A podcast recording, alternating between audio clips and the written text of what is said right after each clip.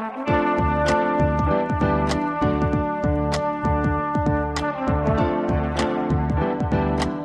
listening to the Co Main Event Podcast. And now your hosts, Ben Fowlkes and Chad Dundas.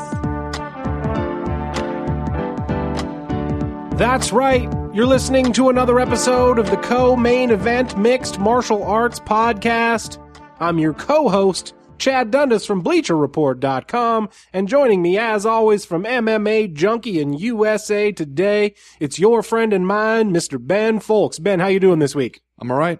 Starting to get cold out there. A little rainy. I saw you. You came over with your rain slicker on. I had my rain slicker on like Paddington Bear, just trying to stay warm and dry out there. You looked like a like an ad for Columbia outdoor wear. Thank you. Ruggedly handsome, looking like I'm I'm ready to go out there and knock out 14 miles of hiking with a pack loaded pack on my back. You okay? Let me let me amend my earlier No, I, statement. I think I got your drift. I think I knew what you were getting at, man. you looked like if you Looking took, like I stepped off the pages of a catalog. yeah per that, usual. If that catalog was left out in the rain in my driveway for a couple days, I mean, you. I don't. Now you're trying to walk it back. I think we all know what you meant the first time. Meanwhile, I, I come over here. I catch do. you wearing your pro wrestling T-shirt and your uh, what is that? Roots of Fight that's, sweatshirt. that is accurate. Smoking Joe Frazier. That's right. I mean, I'm. No one's trying to say we're both not looking good, right? I'm glad no How's one's that? trying to say. No, Show no one's me- trying to say we're not looking good. So, Yeah. double negatives. There you. Oh, huh? We got music again this week from our new friend of the podcast, The Fifth Element, the music producer out of Fort Worth, Texas. Thanks to him for today's tunes. And if you like what you hear, you can check him out at the facebook.com uh, slash The Fifth Element, over on Twitter at The Fifth Element, or on SoundCloud at soundcloud.com slash The Fifth Element. Now, when you say the Facebook, Uh-huh, the facebook.com. is that also spelled T H A, or is that just Yeah, THA in the word Okay. the. Once again, this episode of the co-main event podcast is sponsored by Fulton and Roark, a men's grooming company with products built for the way guys operate. This week, the distinguished gentlemen at Fulton and Roark are bumping up the savings for CME listeners. Ben, tell them all about it. You just go to fultonandroark.com backslash CME to sign up for their mailing list and get 20% off your next order. That will keep you up on the latest things coming out at FNR.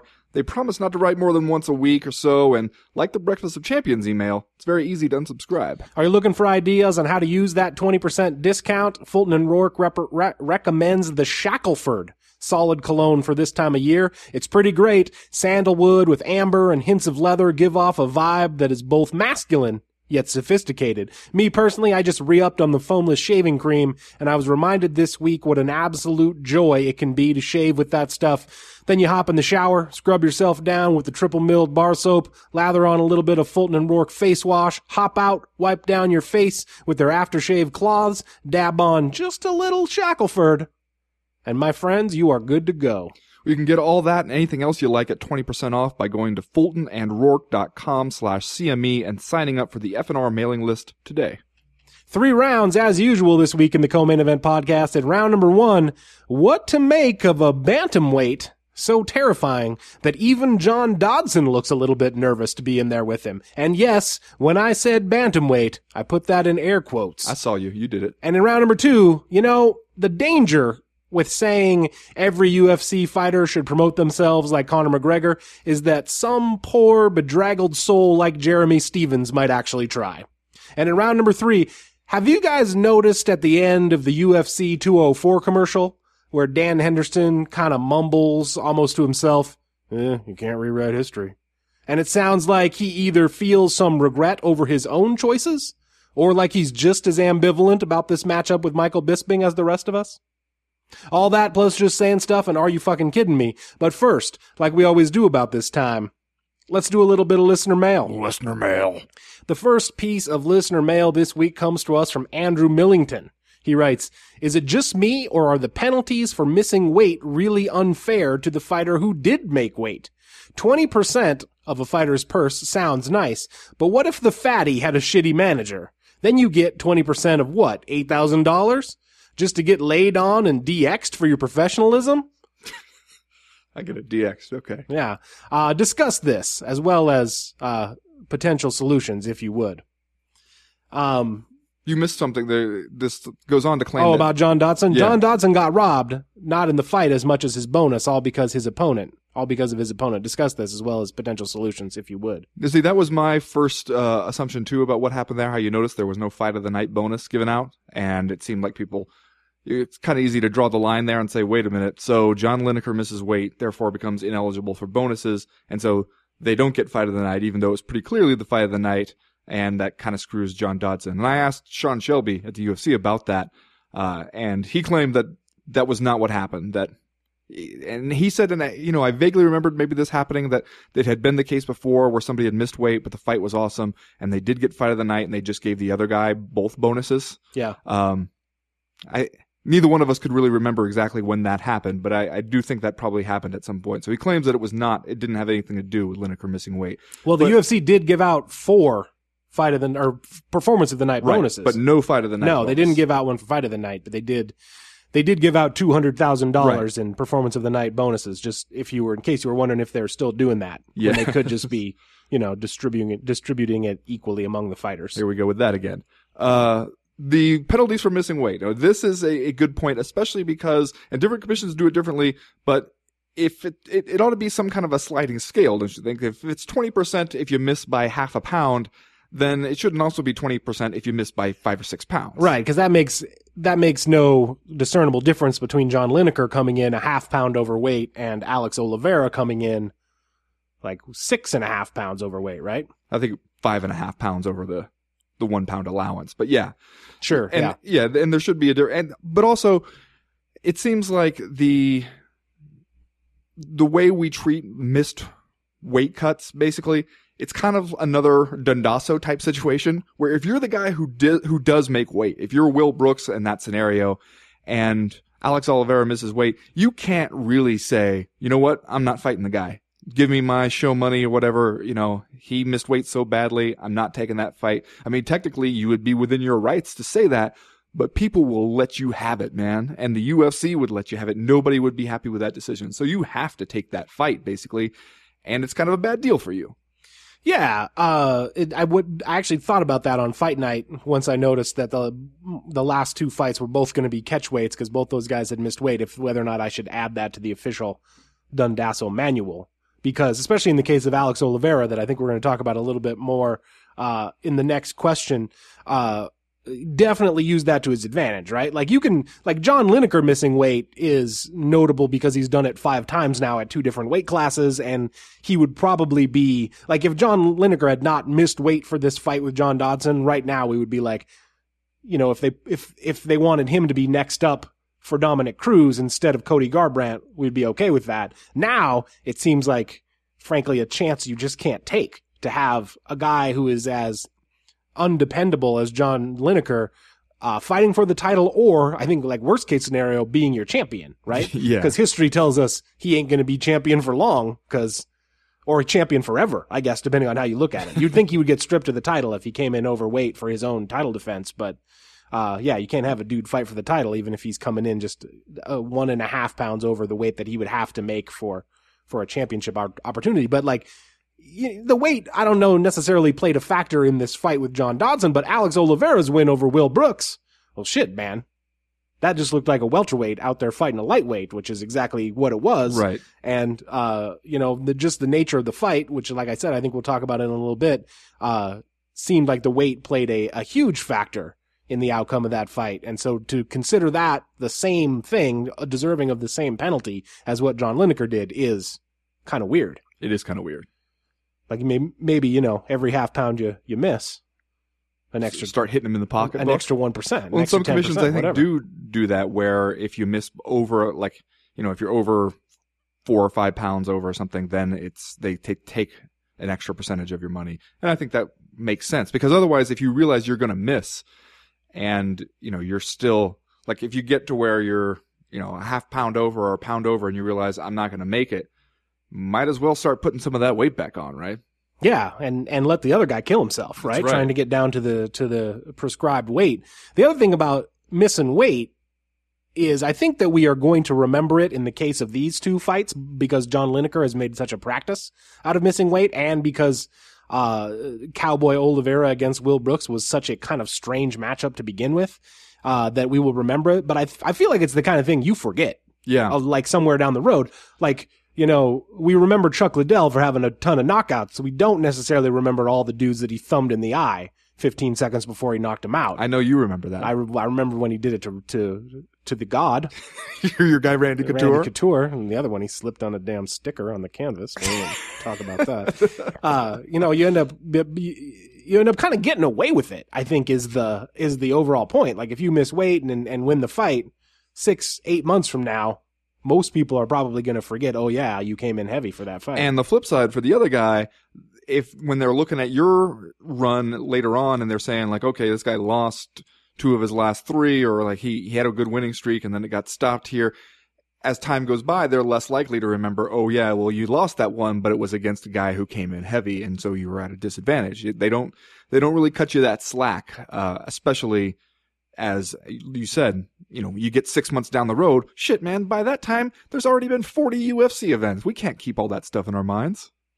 Uh, next question this week comes to us from Todd Twomey, who writes, So, the Brazilian cowboy was upset with Will Brooks because he, Will Brooks, called him a quote unquote motherfucker at the weigh-in. Apparently he took this as an insult to his own mother? Question mark. This got me thinking. What does motherfucker even mean? Who better to ask than two masters of literacy, as well as, uh, four-letter insults? I've called, I've, see, I think we're missing a word here. Uh, but it basically says, I've called good friends goofs, motherfuckers every day for the past 20 years. Uh, so yeah, we had this situation where Alex Oliveira obviously came in pretty heavy for his fight against Will Brooks, ended up winning the fight, uh, you know, arguably in a, in a fight where it seemed like the weight was a factor. Will Brooks suffered some kind of rib injury. Uh, and then when it was over, Alex Oliveira, who up to this point has been kind of a likable fellow, I would argue, in the UFC, uh, went ahead and did the early 90s DX crotch chop. Also, though, Will after Brooks. the and then like The- kind of the Godfather, yeah, right? the like Italian, the mob, Italian like, chin gesture. flick under the chin, fuck you gesture, uh, which obviously was controversial. And a lot of people made the point, hey man, you missed weight. Maybe you then, uh, aside from 20% of your purse, also forfeit the right to talk trash after it's over. Yeah, I I wonder if this is because I heard this too that where he said, "Oh, he said some stuff about my family after we got in an argument over the missed weight," and I thought, "Wow, that seems a little odd." Okay, could this really be it? That he really interpreted the term motherfucker to mean like he was literally being accused of having sex with his mother? And if so, if that's what Alex Oliveira thought that this word means, what must he think of the Diaz brothers? or Dana White, for God's sake. Yes. Right? Well, I mean, not that we want to get into a conversation about etymology, but like, yeah, the word motherfucker is considered an insult because it implies you have sex with your mother, right? Uh, but at the same but time, practical usage. more of a flavoring word at this point, especially where used. And, and like this is this is honestly the the email from Todd Twomey is the first I've heard that this was the extent of the infraction that Will Brooks allegedly committed against Alex Oliveira, and does make it seem like he quote unquote said something about my family is pushing it. yes. kind or of a- just a mistranslation, I guess. Yeah, uh, uh, you would think that that Portuguese would have a, a similarly translatable insult, though, right? And that would be, you know, not to paint with a broad brush, but given what I know about Brazilian MMA fighters, I would think the their use of the word motherfucker would be just as common as anyone else's. They That's seem a- like dudes who would say motherfucker, but maybe everyone does in this in this sport. I don't know. Have you ever heard uh, John Danaher's riff on the Diaz brothers' usage of motherfucker? No, I have not. It's great. You can look it up on YouTube, and I think it was you know him sitting around the, on the mats with George St. Pierre. I think when George was getting ready to fight Nick Diaz, and he has a very like stoic, logical uh, speech about how, despite what the word motherfucker seems to imply, Nick Diaz does not use it in this fashion. He uses it to mean human being. Right. I was, I was going to say, I wonder what the percentage of UFC fights are where somebody gets called a motherfucker at the weigh-in. Cause I would think a conservative estimate would be like 30%, maybe like one in three, don't you think?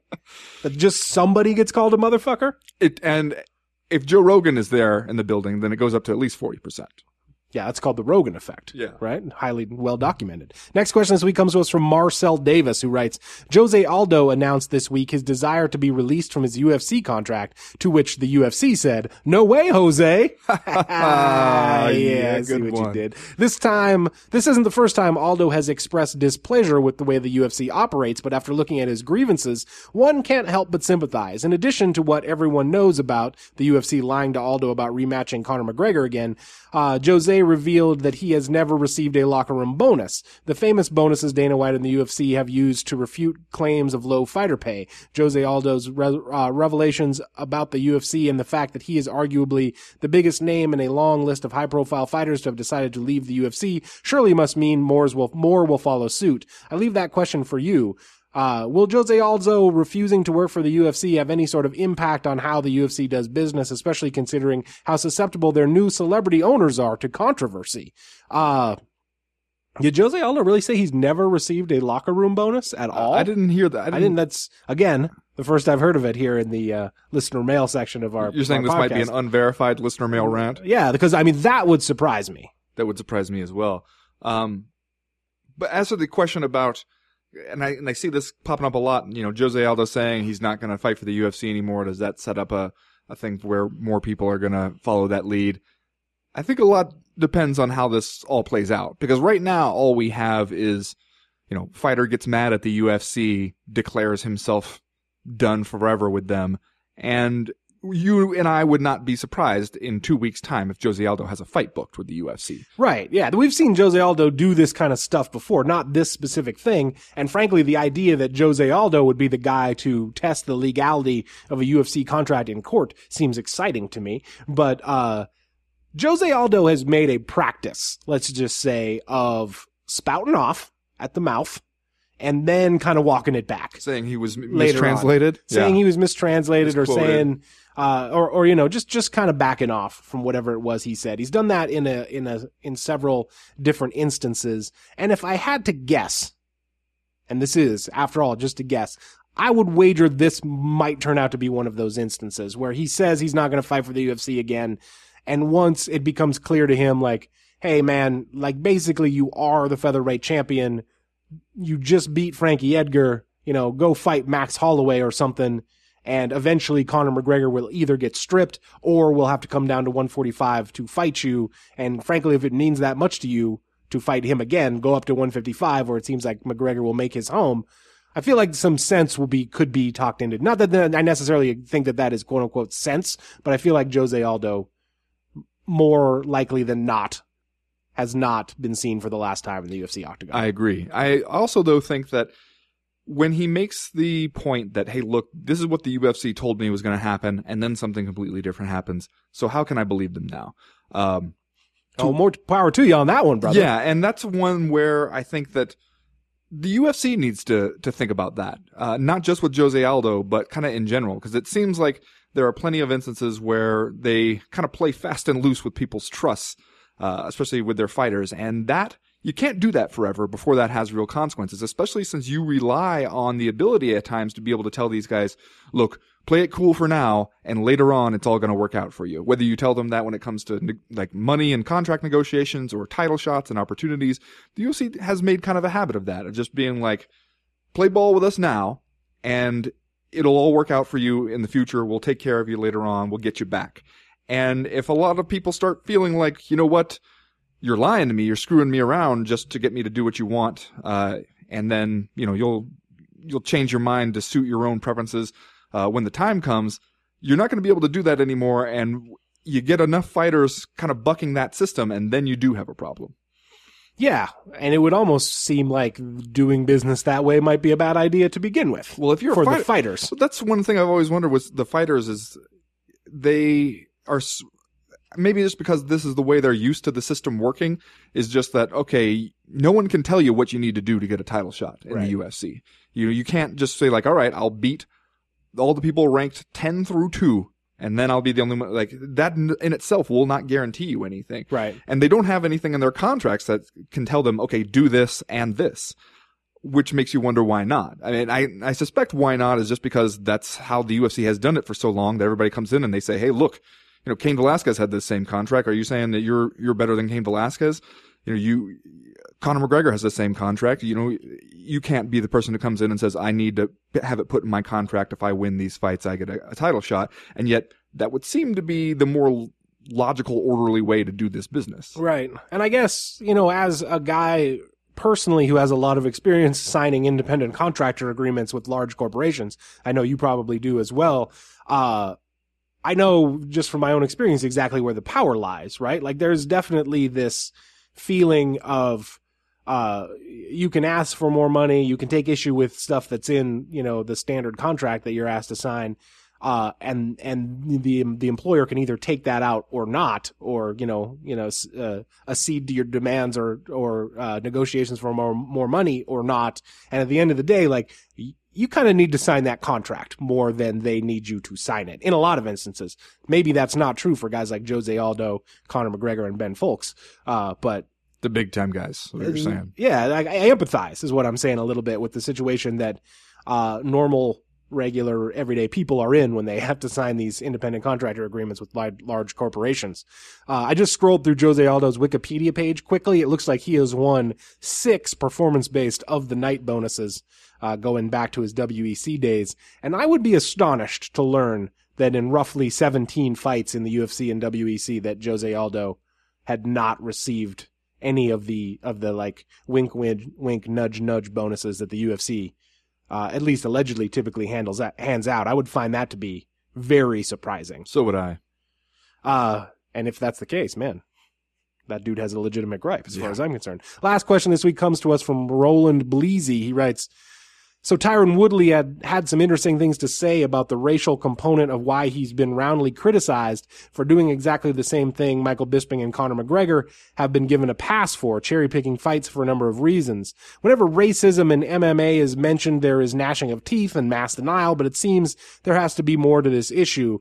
Uh, would you two hardworking blue collar parentheses see what I did there? Gentlemen, take to care to dis- discourse this. Uh, I do see what you did there. Yeah, we're I gonna, get it. We're just gonna punch the time clock and and go to work on this one with our deceptive speed. That's right. We're gonna run really precise routes yeah. while we uh, while we answer this question. Uh, I was surprised that Tyron Woodley seemed to be uh, roundly booed at that UFC 205 press conference in at Madison Square Garden. Yeah, by fans. I I wondered if that was a reaction to Tyron Woodley himself, or did a bunch of people are there there are a lot of Wonder Man fans out there. Yeah, you think that he the Wonder Man uh, fan base travels well up from what South Carolina, North Carolina, but he, but he trains out there right now at, at oh, that's Longo right, yeah. at Serra's place. So maybe so maybe that had more to do with they, the booze than just like a negative reaction to him uh, cherry picking those fights. But like, it is a legitimate point that he has received a lot of criticism for that. Right. Uh, criticism that I didn't necessarily think was warranted.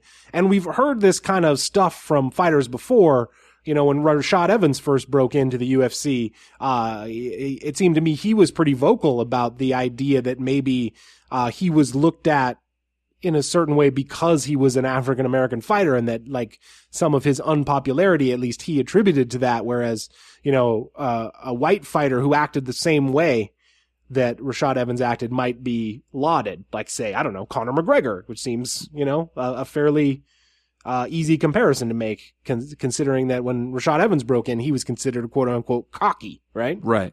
Well, yeah, and I think that that's not the only example of that. You've seen uh, a few different cases like that where it does seem like you get a different standard applied to to black fighters, and I I guess you know if, if you want to make the case that the it's the MMA fan base as it is right now that it's kind of overwhelmingly white and male. That's probably true, uh, and so there's definitely got to be some aspect of that. I also though think one of the things that this uh, this statement kind of misses that hey Tyron Woodley is getting flack that other guys didn't get.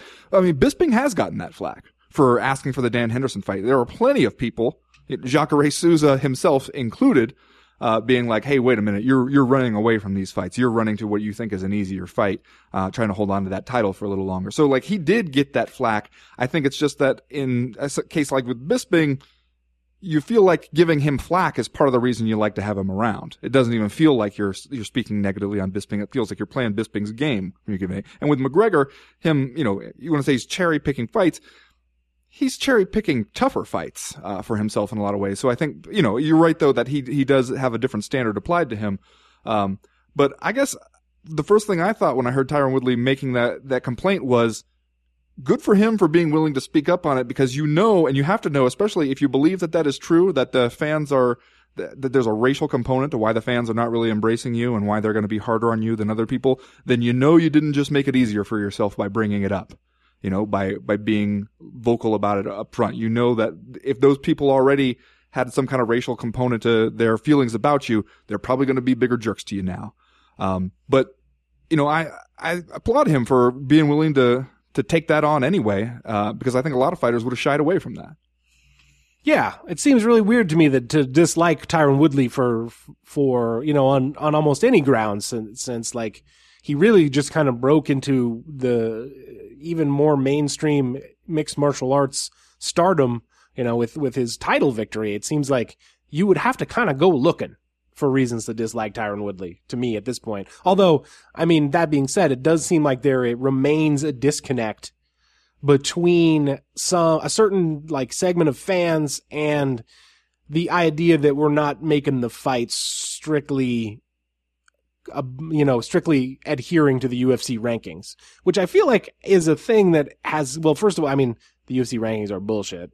We all, we all know that. We're, I feel like we're all probably on the same page with that I one. I feel like we are. But like, I feel like to not have noticed that there has been a decided shift in UFC matchmaking over the two, two last two or three years toward these like more promotable and less pure sport based fights. Like you, you have really not been paying attention because that has been one of the dominant storylines, I would argue, in the sport over the last few years. So, like, for people to take issue with Tyron Woodley trying to do that now that he's the champion, I think is weird. And even though I know we're going to talk more about this as we move into our rounds this week, I felt like people taking issue with Conor McGregor getting a shot at the lightweight title was also like, I hear you. But you haven't been paying attention because Right. we're dealing with a different set of rules and that's now. what we said about Tyron Woodley earlier when he, after, you know, basically immediately begun, upon becoming the champ was like, here are the fights I want, big money fights like GSP or Nick Diaz. And everybody was like, wait a minute, that makes no sense. You have to fight the Wonder Man. And he was saying, yeah, I don't think that'll move a ton of pay-per-views, which he was right, probably, you know, unless it was added to a huge fight card like this one that's already going to do a bunch of pay-per-views. And what we said then is you can't blame Tyron Woodley because he has been paying attention. He has been looking around and saying, okay, this is how you get rich in the UFC, so this is what I'm going to do. And I don't see how you could blame the guy for that.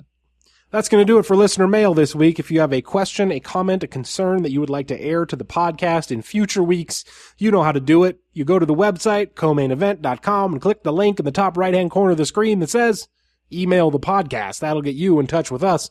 While you're there, you can sign up for the Breakfast of Champions newsletter. That comes out every Friday morning to catch you up on the news and notes that we miss on Tuesday through Friday when we're not recording the podcast, something always happens. Some news always breaks. It's short. It's informative. We'd like to think it was, it's funny. It's delivered straight to your inbox. It's easy for you. And it's also very simple to unsubscribe. As for right now, though, we're going to go ahead and get started with round number one.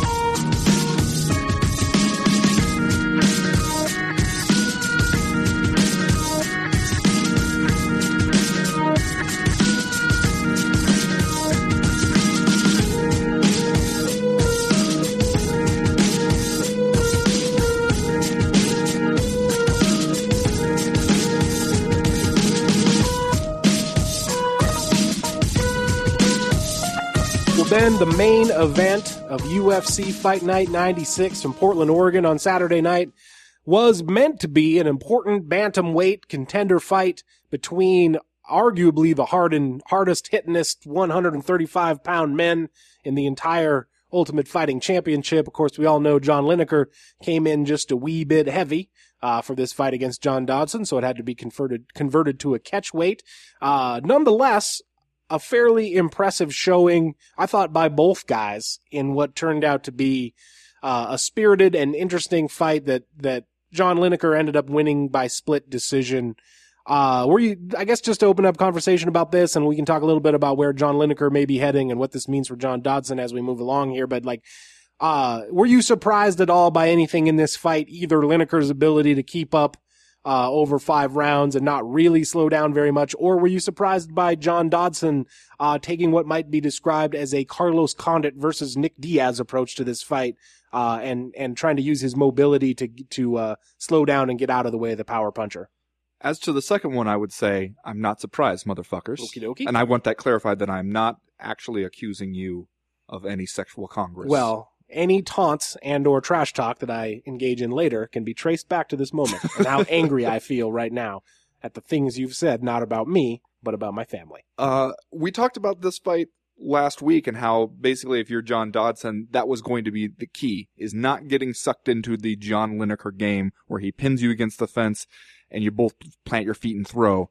Um, because he's going to win that. And even there were a couple times here where you could see him kind of getting pulled into it, but he maintained for the most part the discipline I thought that he probably came in there hoping he could maintain.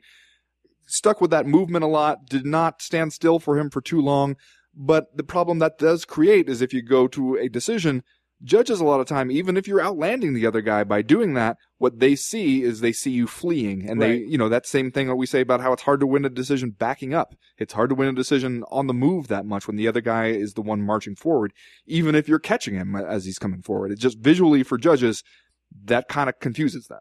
Yeah, I will say I was impressed both with John Lineker's ability to seemingly throw murderous, um, like heavy handed strikes throughout all 25 minutes of this. And I was also impressed with the guy's chin because he got kicked right in his face a few times, uh, by John Dodson. And not only did he not like get knocked down or knocked out, it didn't seem like it bothered him in the slightest. Nope. And that made this fight seem like kind of a zombie movie to me. Like John Lineker was just going to keep coming, keep walking forward, uh, keep trying to pin Dodson against the fence, and he was not going to, you know, be vulnerable to any manner of strikes, and and and that John Dodson was going to be uh, forced into this game plan for the full 25 minutes.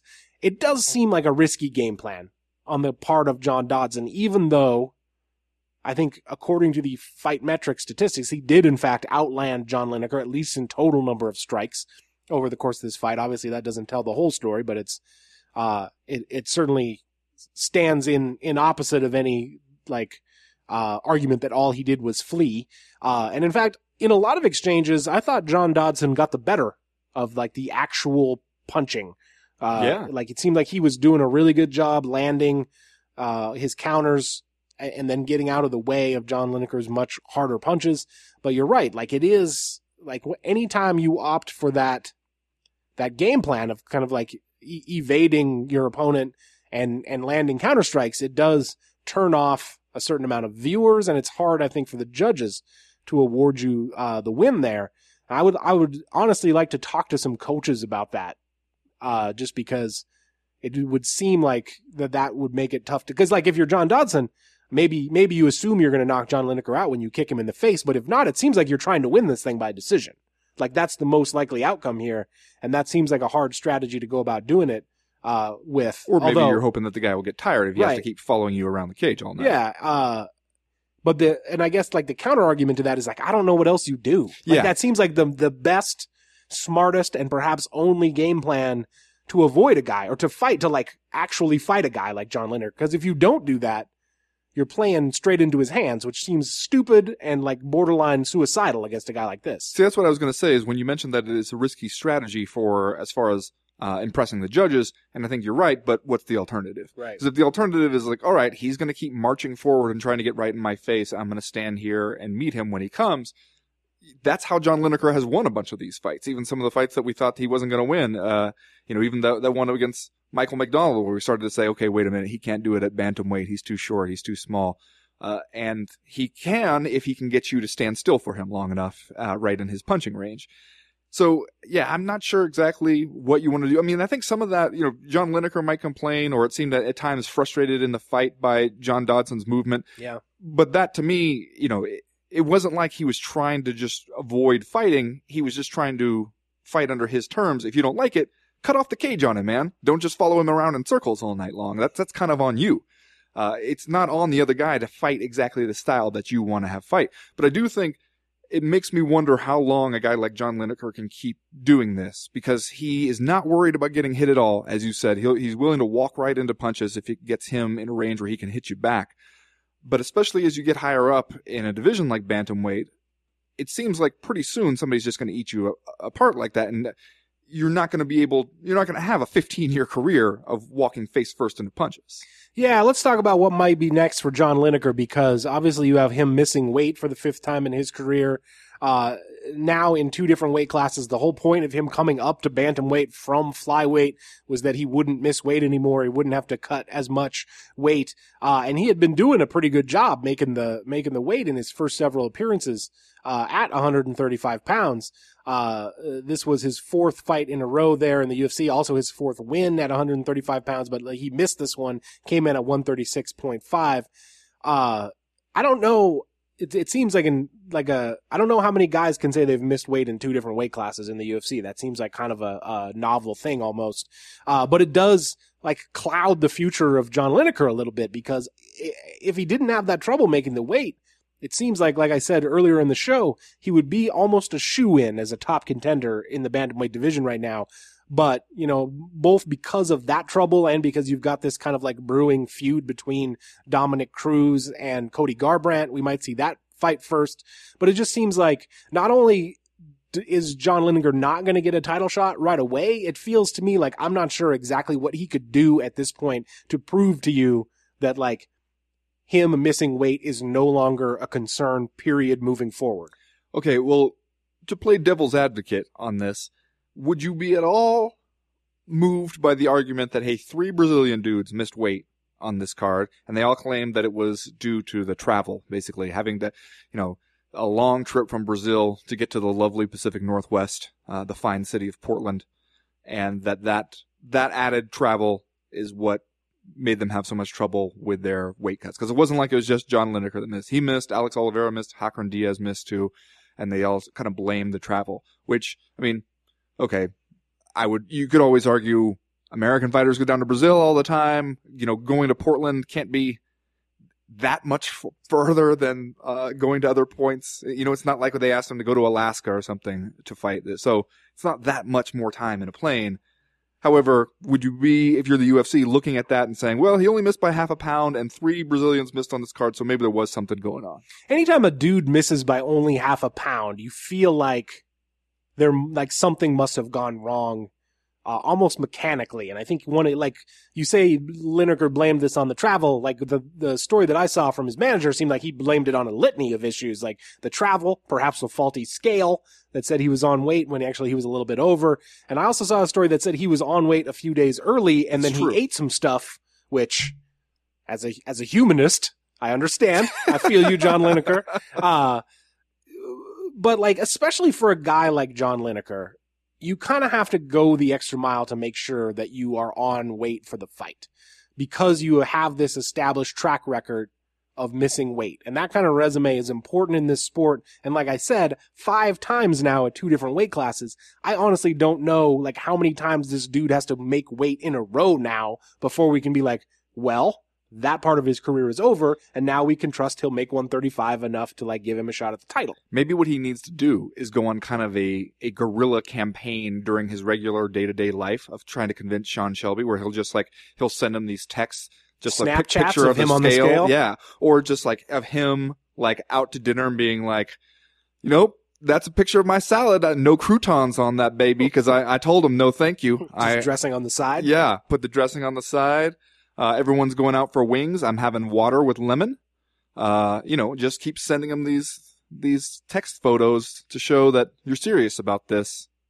No, no Maybe problem so. here. Maybe so. And like the thing about John Lineker is I feel like he could be a marketable person at 135 pounds because he knocks people out and he hits so hard and he has that haircut that looks like he's in a Misfits cover band only for people under five foot five. right? Uh, I feel like he could be kind of a player in this division and a, and a person that other people would like to watch, which frankly is, is trouble. You know, under 155 pounds, you have a hard time finding those kind of draws. Uh, and so like he could be a, a, a legitimate promotional guy in that weight. And it kind of stinks that he can't make the weight, uh, reliably. So we'll see moving forward what, what happens. I thought floated that, you know, him against TJ Dillashaw, hashtag would watch, uh, him against, you know, Brian, even Bryan Caraway, any of the guys up there at the, at the top, you know, five or six, I would be interested in fighting. A weird instance here where I also feel like John Dodson didn't lose that much uh, steam or stock in this fight because he easily could have won it. I thought he, he had a good fight and, and, you know, coming back up also to bantamweight from flyweight, I feel like he keeps a lot of his momentum and will get another, uh, name brand fight moving forward. Man, I would watch the hell out of a little guy Misfits cover band. I know, right? Yeah. You can't, you can't be over five, five. Yeah, just all of them out there in like leather vests and shit. Yeah. work. I'm telling you. Uh, you want to do Are You Fucking Kidding Me? Sure. And then we'll move on to uh, round number two. Ben, what's your Are You Fucking Kidding Me this week? Chad, I don't know if you saw this. I found this on MiddleEasy.com today. Pictures of what appears to be Darren Elkins getting a tattoo on his chest Yeah. that says the damage. Yeah, I knew this was coming. I assume keen, longtime listeners of the co-main event podcast won multiple betting pools about whether or not one of our Are You Fucking Kidding Me's would be about Darren Elkins' new tattoo. It's not so much that the tattoo is bad. It's just that like on him, something about, you know, he's got that kind of like, you know, boy next door from the 1950s haircut. Yeah. and he just looks like such a mild mannered, uh, one would even say almost boring dude. And then to have a big tattoo across his t- chest that says the damage, Yeah. it feels like something that somebody like did to him against his will. You know? Well, and then I said this before we came on the air. We were admiring the pictures of the new ink. It looks like in the picture of his face, like he, it seems to me he's making a face where even he is like, I thought this was going to look cooler before I actually got the tattoo. and there's a picture I think of him and the tattoo artist. The tattoo artist very proud of his work, judging by his uh, facial expression. Darren Elkins maybe having a little bit of buyer's remorse when it comes to that tattoo. Now we talked about this also, but like, are you fucking kidding me? Does it seem like the tattoo is supposed to look like a scar to you? Like, like, like the actual lettering? Like it looks like it's supposed to look like it's carved into his chest, kind of? Yeah, and like maybe like it's been sewn, like tr- an attempt has been made to sew it closed. I feel like this is a font issue, right? With this tattoo? Part of it is a font issue. Right. Yeah. But like if it said the damage in Helvetica or like Arial Bold, still be weird, but I think you would have a better chance of it coming out looking better. I also want to know did did no one in his life talk to him about this beforehand and maybe suggest another means of putting his his uh, nickname on his body somewhere? I don't want to. I don't want to go hashtag old man Dundas here. But does he know that's there forever? Do you kids know that those tattoos are there forever? Ben, positive are you fucking kidding me alert. How about our guy Brandon Moreno from this weekend?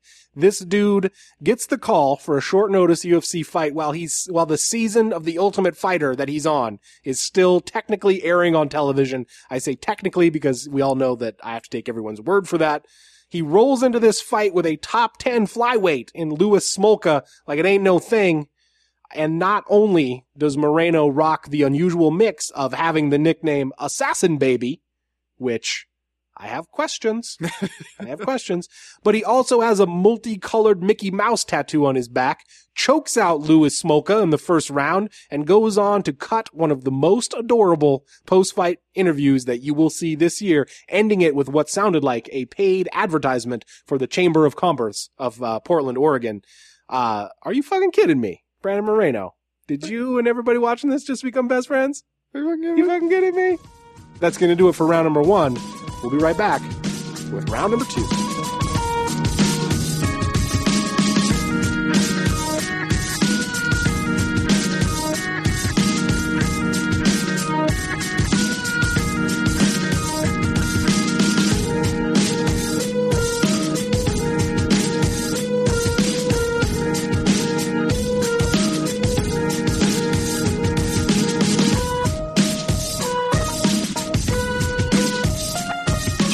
You remember shortly after Eddie Alvarez won the UFC lightweight title, took it off Rafael dos Anjos, and he showed up at the post-fight press conference already talking some shit on Conor McGregor, and you and I remarked to each other, you know what? This actually might be a lot more fun from a pre-fight promotional standpoint than McGregor versus Dos Anjos was and would be.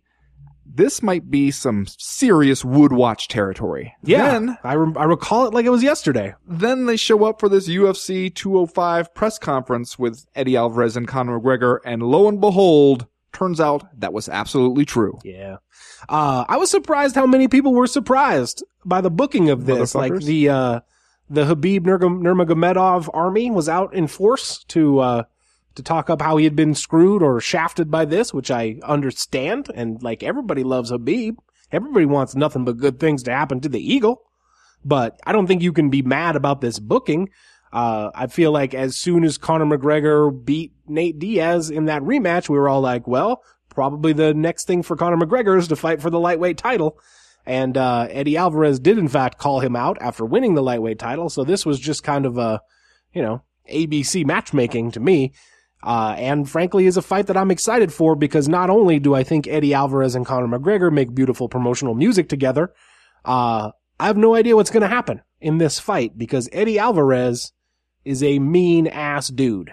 And yes, he is. arguably is, uh, you know, short of Jose Aldo, who Conor McGregor knocked out in 13 seconds, so we didn't really even get to see much of a fight out of that.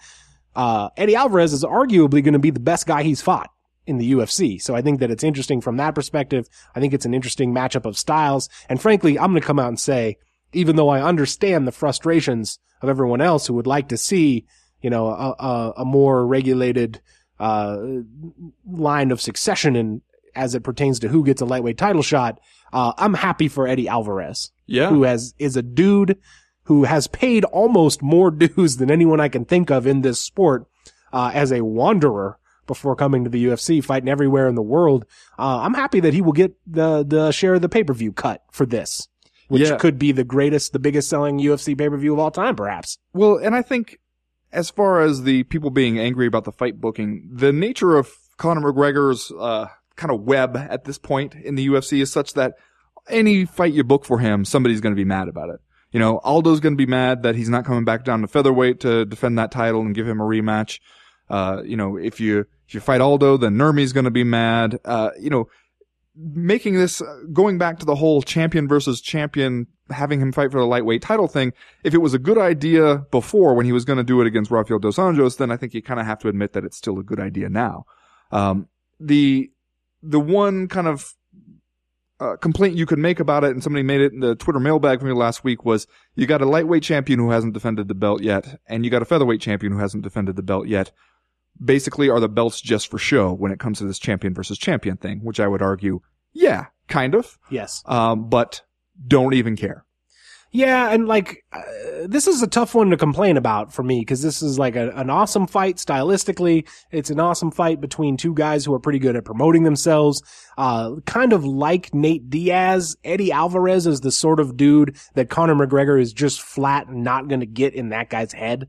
Like he is just going to be above that from an athletic standpoint and is going to bring what he does to the table regardless.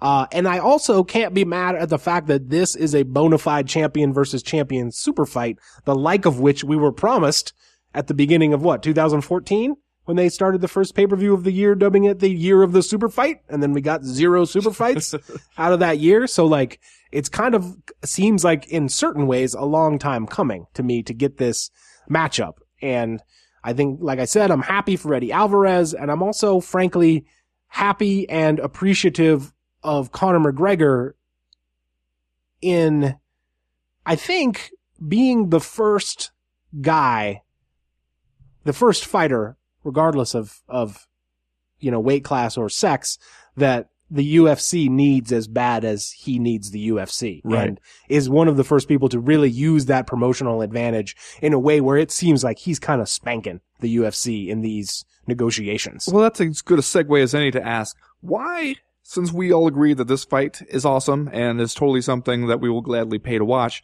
why did it seem at times like the UFC was trying to avoid making it happen? it seems ongoing. It seems like the UFC's efforts to control, corral, and put a leash on Conor McGregor are ongoing. And I think it goes back a while now. Like there's been rumblings, reports, rumors, whatever you want to call them, that that relationship is deteriorating behind the scenes, uh, for a while now. You saw weird things happen where, you know, Conor McGregor would come out and say something outlandish and then these stories immediately after would start to show up in the press about how the UFC sold out its next trip to Ireland in 14 seconds without Conor McGregor or whatever it was. Uh, and you know, you continue to see that kind of subtle, uh, I don't want to say manipulation, but like subtle uh, usage of the media, the floating of stories, the kind of stuff that the UFC is saying. You saw it in Dana White's tweet, I think, where he res- responded to some fan saying that they weren't going to do the McGregor fight, that it was going to be Alvarez versus uh, Nurmagomedov. And then uh, I think just this week or late last week, a story where he said, no, no, no, Ronda Rousey is the biggest star in the history of the UFC. Right. Uh, and, you know, our guy, Patrick Wyman over at Bleacher Report just did kind of an exhaustive statistical analysis, uh, of that very topic and discovered, I don't know if it discovered, but like, uh, underscored, I guess, the idea that that's not even close to true, that Conor McGregor is bigger in all, in almost all measurable ways than anybody else they've had before. Well, and you had to think, we mentioned it in the Breakfast of Champions last week where the UFC used UFC Tonight on state run TV over there, uh, to float the idea like, okay, the fight can't happen. Conor McGregor is injured. Eddie Alvarez is, is going to fight Nurmi, but he missed the deadline to sign the contract for UFC 205, which that's a new one on me. The missing the contract signing deadline. I didn't know that was really a thing. Uh, and dutifully, UFC tonight runs with that story, and then they are directly contradicted the next week by the people who gave them that story. Uh, I couldn't tell if that was meant to try to put pressure on these guys in contract negotiations to, to sign exactly what the way, do it the way the UFC wanted them to, or if the UFC really did not want to make this fight happen. Because it seems to me, like you said, the, all, after all the promise of super fights, this is the one where you feel like you're finally delivering. You ought to be pretty excited to do that.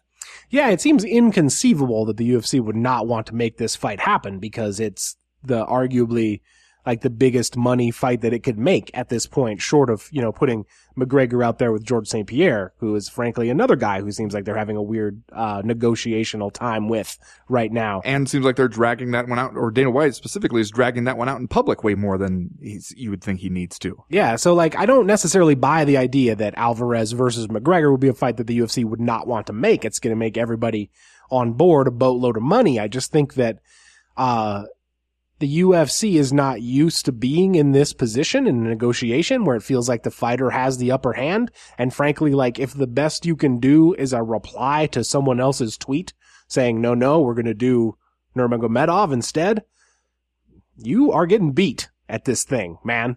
Like PR wise, you are getting beat. And that's a position the UFC is not used to being in. I think they know that Conor McGregor is holding their feet to the fire in a lot of different ways. And I could see that being kind of a bitter pill for them to swallow after so many years of flatly dominating, like, not only the industry, but also fighter negotiations.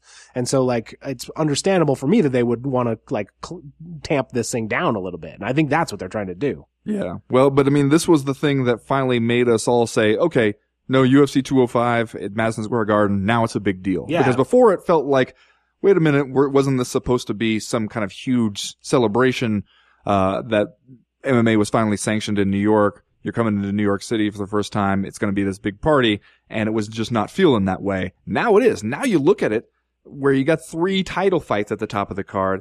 Uh, and then after that, you know, Chris Weidman, Yoel Romero, Donald Cerrone, and Kelvin Gastelum. God, can you imagine if Cerrone, uh, versus Robbie Lawler had, had held together? Uh, and Miesha Tate versus Raquel Pennington. It's kind of looking like maybe the best UFC event, at least on paper, of all time. I will say this, Ben. Card subject to change. Okay. Well, we've All right. still got a couple months before this thing actually takes off, but uh, yeah, uh, no, I, I, I wouldn't be surprised if, if by the time this is over, it's Kelvin Gastelum versus Lyman Good, is the uh, is your main event, just because everyone else is on a bus that crashes and they are injured or something. Not dead, just injured. okay. Don't look at me that All way. right. It got a little dark there. Well, it's gonna be a dark winter, man. If UFC 205 falls apart. Yeah. Well, fair enough. Anyway, that's going to do it for round number two. We'll be right back with round number three.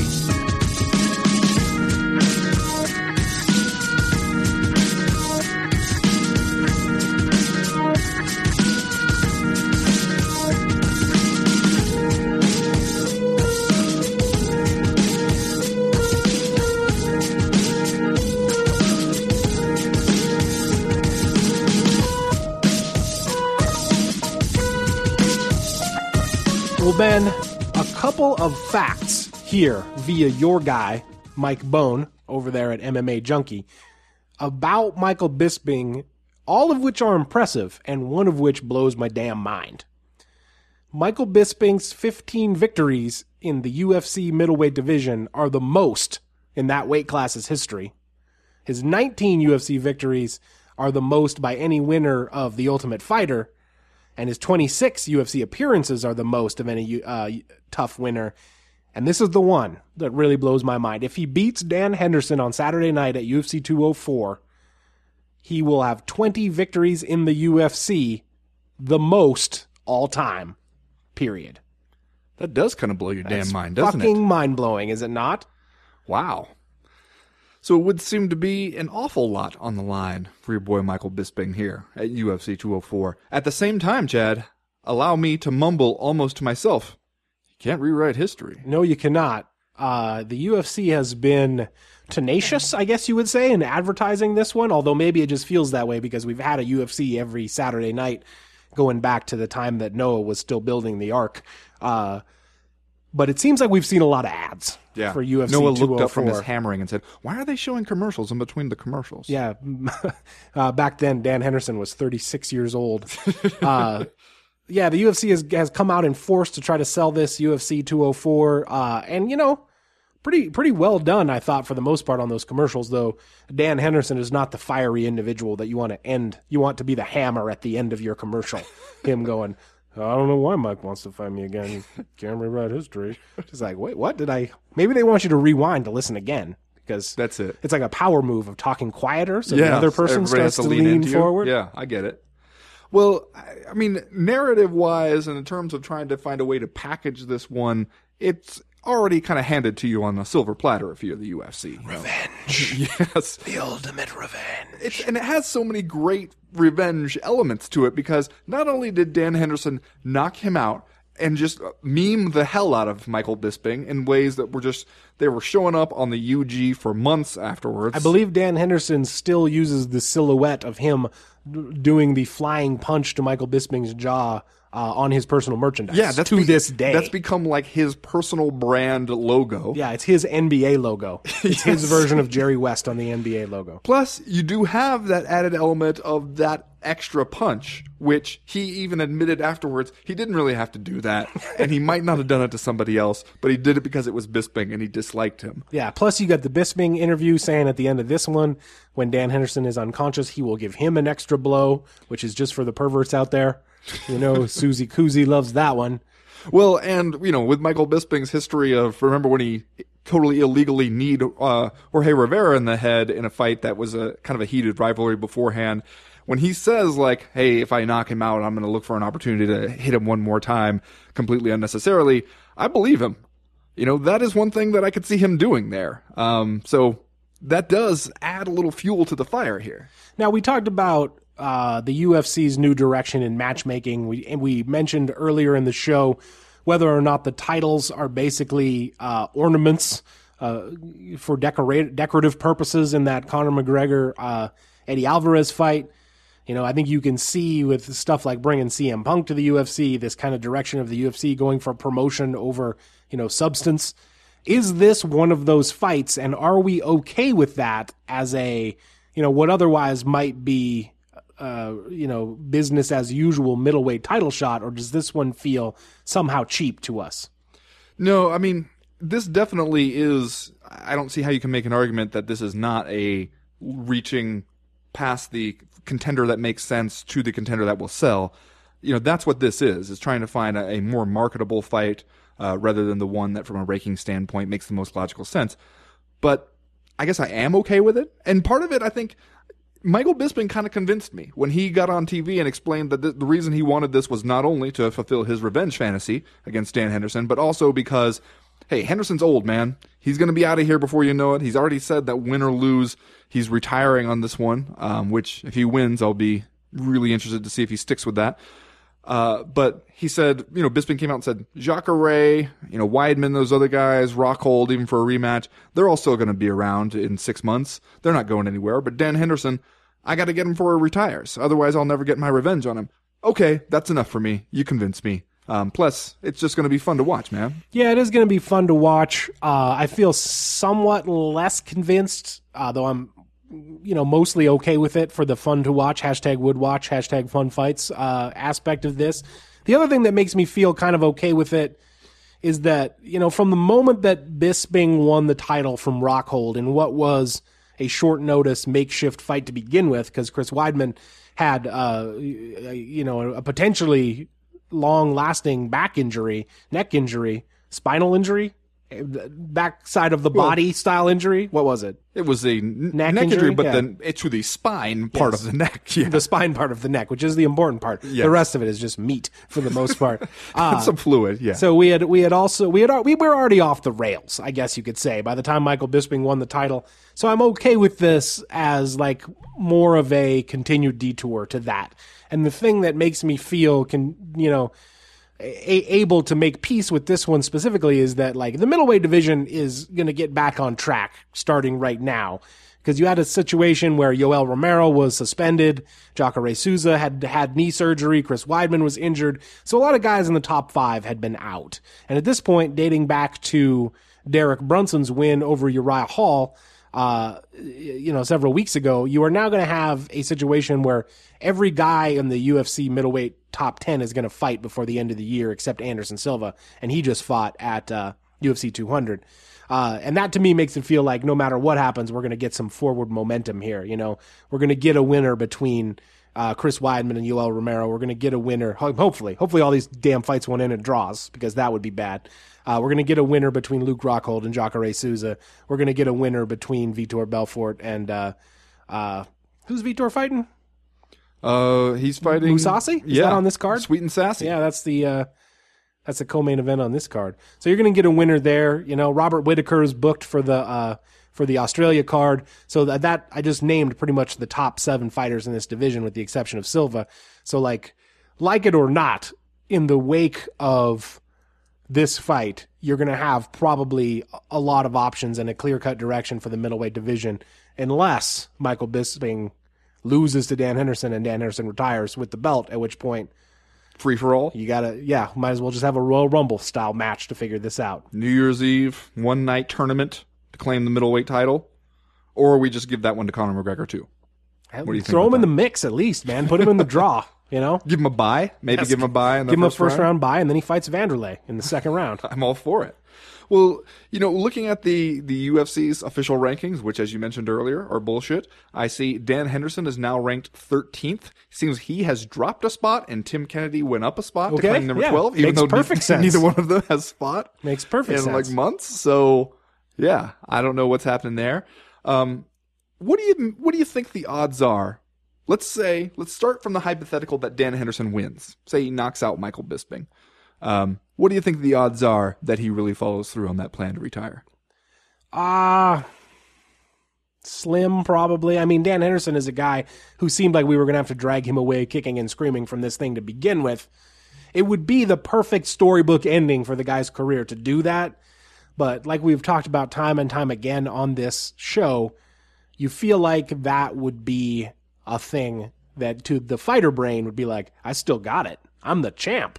Can't walk away now. I'm the damn champ. Plus we know- Call out Conor McGregor, get on the biggest pay per view of the year.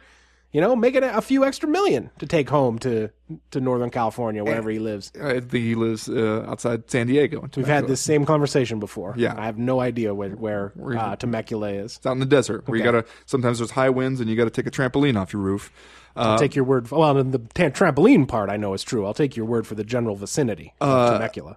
we've talked before. Dan Henderson, the guy who happens to like money. So if you were the champ, man, it would be easy to talk yourself into just one more, wouldn't it? It would. What like are the odds on this thing? Like, I feel like the most likely outcome here is that Michael Bisping wins a Michael Bisping style decision over Dan Henderson. He's about a two to one favorite. yeah, that makes sense. I'd say they got the H bomb out there though, the equalizer, That's right. the great equalizer. Now, what do you think? Do you think that uh, a loss against Michael Bisping here, say it's a close decision loss and like maybe a frustrating one where he just kind of can't put his hands on Michael Bisping, do you think that increases or decreases the chances that he actually retires? I think it increases it in a weird way. I mean, well, I mean, as compared to him winning the title, I think it increases it. This is the first time we've really heard Dan Henderson like uh specifically set a date, you know, for his retirement. So that makes me feel like perhaps he is serious Uh, even though there are some also quotes of him floating around, I believe, when he was on the Severe MMA podcast uh, with the fellows across the pond, of him saying that he feels like his body could keep going for another two or three years, but he's put it through enough and it's time to walk away. No, Dan, no. Yeah. So uh, any and all retirement announcements in this sport obviously be, need to be taken with a grain of salt. But with Dan Anderson, you hope, you know, one way or another, he finds his way to a, a, a productive post UFC life.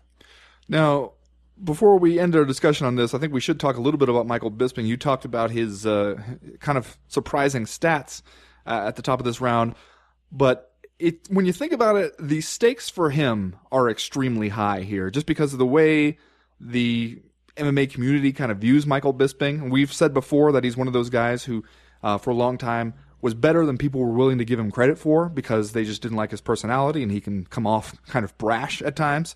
Uh, so they were not giving him as much credit as he deserved for being a really, really good fighter. But now that you got the middleweight title and you got it kind of filling in and winning a fight nobody thought you were going to win, uh, and then you kind of uh, managed to avoid some of the real tough contenders who were sitting right there at middleweight uh, to fight an old, and we do mean literally old, rival.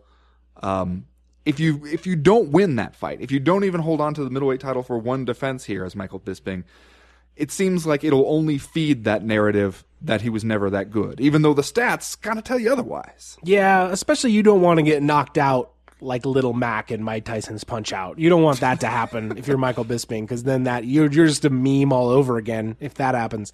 But I think you're right. I think that there's even though this is kind of a an off the grid style matchup and not necessarily one of the top contenders in this division, there's a lot of uh, you know uh, uh, a lot to prove for Michael Bisping by crafting a serious and like def- defense of the title to to so it doesn't just look like oh you lucked out against Luke Rockhold and then you immediately got knocked out by 46 year old Dan Henderson or whatever. So yeah, like that's a pretty big deal for Michael Bisping, especially considering as we've talked about on this show in the past, his like kind of surprising face turn a little bit. Like not he didn't necessarily change his ways as I think we saw at the post fight press conference after he won the title, but like we have all even the most begrudging of us kind of offered Michael Bisping our respect at this point because of that, you know, the longevity of his UFC career, because he's been more successful than I think we thought he would be, because he he has those kind of eye popping stats now. Uh, that we've all kind of come around on Michael Bisping, and it would be like a feel good moment for him to solidify himself as the champion and beat Dan Henderson here. And, you know, above and beyond that, Ben, imagine if I would have told you several years ago, Mike Bisping eh, is not going to, he's going to win five fights in a row in the UFC, become the champion, and in order, beat Anderson Silva, Luke Rockhold, and Dan Henderson. Jesus Christ. I mean, that's better than we had ever hoped or dreamed for the guy, or dreaded, depending on how you looked at it. yeah, you, absolutely. And yet, you got the sense that if you told Michael Bisping that would happen, he'd be like, yeah, absolutely. I I have visualized it. I have, I have imagined it, and so it will be. I'm manifesting it as we speak. All right, let's do just saying stuff, Ben, and then we will get out of here for this week. Uh, ben, this week I'm just saying, in solidarity with our brothers across the ocean. How about you and me? We DVR UFC 204, and we watch it at three o'clock in the morning here in the one true time zone of Montana. I feel like you and we're always complaining about how late these UFCs go and how many commercials right. there are, commercials within commercials. And then you think about what the folks over in the UK and Europe have to go through every single UFC event, basically. And man, if you are staying up that late to watch the UFC on the regular, you are some shit eating wild men. And my hat is off to you, and it kind of makes us seem like wimps. Complaining about getting to bed midnight, one, those guys are that like you're just starting the party yeah, in Europe. That's true. That's why I always think when I hear somebody telling me about how they are watching at 6 a.m. in Denmark and they've been up for hours watching it, I think I just wouldn't. Yeah. I just DVR how, every single show. I've never watched one live. How about this time, you and me? I'm just saying, we we we do this one European style. I'm just saying, we get some crisps. No, crisps, huh? Yeah, we'll get some crisps, some vinegar. What are you even Don't saying that right what they now? put on their crisps over there? Vinegar. I have no idea what you're talking about. Malt vinegar? I don't know. Malt- You're saying you're you're turning down my offer to do this up European style? I'm gonna Have a late dinner. I'm gonna tell you that I'll think about it, but really I've already decided that the answer is no. I'm just saying. Just saying. Well, Ted, I'm just saying, I know you saw on the undercard of UFC Fight Night 96 my dude, Curtis Razor Blaydes. Fictional UFC heavyweight, heavyweight UFC creative fighter heavyweight The, Curtis Blaydes. the UFC fighter most likely to turn out to just be a video game character, Curtis Blaydes, fighting out of nowhere, Oklahoma. Uh, somebody must have put some tokens in the machine, Chad, because he showed up and beat Cody East via TKO. Uh, and a TKO that included elbowing him in the head until his head turned into uh, a little mini Quato from uh, Total Recall. I'm just saying, Curtis Razor Blaydes, I think you might be my guy. oh, I think you might be one of my guys. one of your guys in the heavyweight division. I'm also exciting. though just saying if it turns out that his name is actually like, you know, Emmanuel Stinkowitz, and he, he he he was a nerd all through high school, and then he reached a point where he decided, you know what, Emmanuel Stinkowitz is dead. Curtis Razor Blaydes lives on. what Don Draper style. I would not be surprised, and I would not blame him one single bit. Me either, man. The only complaint you could lodge against him was that he maybe went a little over the top. Look, man, you're not going to get to the top as the Stink Stinkowitz. You need to be the Razor Blades. Just saying. That's going to do it for this week's co-main event podcast. We'll be back next week to tell you all the stuff that happens at UFC 204, and we'll look ahead to the next. Is is the next week the week that we get a damn break, or is there a is there a UFC event the following week? Let's see. The, also? the next one after that is Lamas versus Penn on the 15th. Okay, well, we'll look ahead to that one. We'll break down all the stuff that happens at UFC 204. As for right now, though, we are done. We are through. We are out. And you know who's on that Lamas Penn card? Who's that? The Black Beast. Oh, That's why he was over in Manila or the Philippines. I mean, uh, maybe in Manila, I don't know, but reporting that the cabs over there